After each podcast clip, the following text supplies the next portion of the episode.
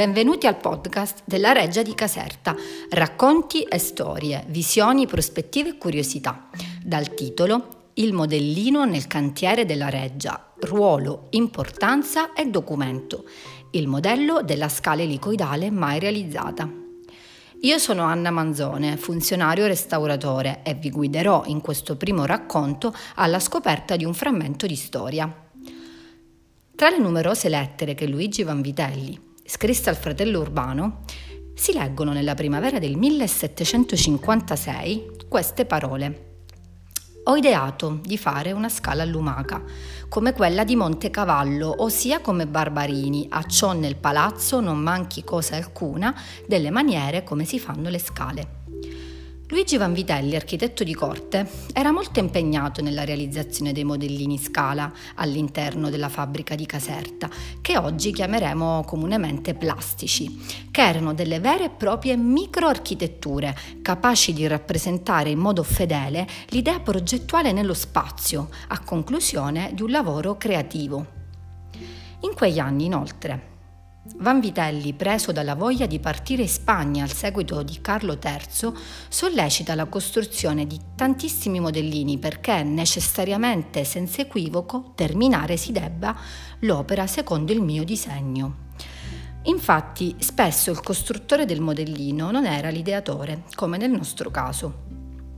È doveroso accennare all'enorme importanza che i modellini ebbero nella storia all'interno dei cantieri. A titolo d'esempio si nomina il cantiere di Firenze durante il Rinascimento, di cui esiste il modello ligneo della cupola del Brunelleschi.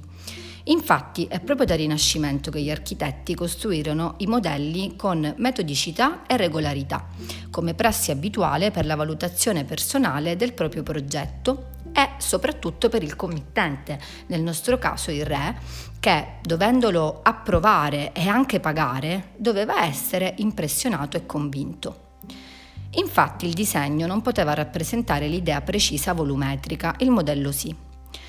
Si creavano così delle vere e proprie equip di artisti, scultori, architetti, ebanisti, tornitori che operarono in questi modellini in una sinergia essenziale per arrivare all'idea finale. L'artigiano inizia ad assumere un ruolo chiave. È qui che arriviamo alla figura di Antonio Ross, ebanista tedesco di corte, detto affettuosamente dal Vanvitelli Mastro Antonio, di cui nutriva grande stima professionale, costruttore delle idee del Vanvitelli e di quasi tutti i modellini dell'epoca. Da alcune note del 1754 abbiamo la conferma dei numerosi incarichi dati ad Antonio Ross, dove si cita l'acquisto del materiale per uso modellini. Arrivando al modello della scala mai realizzata, Essa viene citata per la prima volta nel 1756, dove eh, si parla dell'idea di questa grande scala, affermando che sarà senza anima. Per un anno Vanvitelli fa delle ricerche, chiede al fratello di andare a misurare gli scalini della scala Barbarini a Roma e vuole tutte le specifiche tecniche sul cornicione e sui materiali usati. Un anno dopo Vanvitelli sta realizzando il disegno, specificando che sarà compreso il pozzo di mezzo di diametri palmi 43 e perfettamente tonda. Inoltre vuole le colonne di pietra rossetta bianca e bigia di Sicilia, che reputa bellissima. Solo quattro anni dopo, nel 1760, leggiamo la volontà della realizzazione del modello ligneo sotto la direzione di Ross e realizzata dall'ebanista Lehner. La scala, scrive Vanvitelli, sarà a lumaca con le colonne intorno. La scala vera e propria non venne mai realizzata, motivo per cui il modello ligneo assume un valore non solo artigianale e culturale in senso largo, ma soprattutto documentaristico, anche se purtroppo ci risulta incompleto. Dalla presenza di alcuni fori e dai documenti di archivio possiamo immaginare che era corredato di colonnine andate perdute e che probabilmente vi era anche una base lignea. Il modellino è privo di pittura, è di legno grezzo ed è composto da più specie lignee quali il mogano, noce e abete, quest'ultimo attribuito ad un intervento di restauro degli anni Ottanta. Inoltre sono presenti dei frammenti di tela detta patta probabilmente canapa, incollata in alcune giunture sotto i gradini di legno. Questo è un elemento curioso ed è tipico della statuaria lignea già dal Medioevo, in quanto mh, mm, consentiva di ridurre i naturali movimenti del legno e dava una buona base alla preparazione e al colore successivo.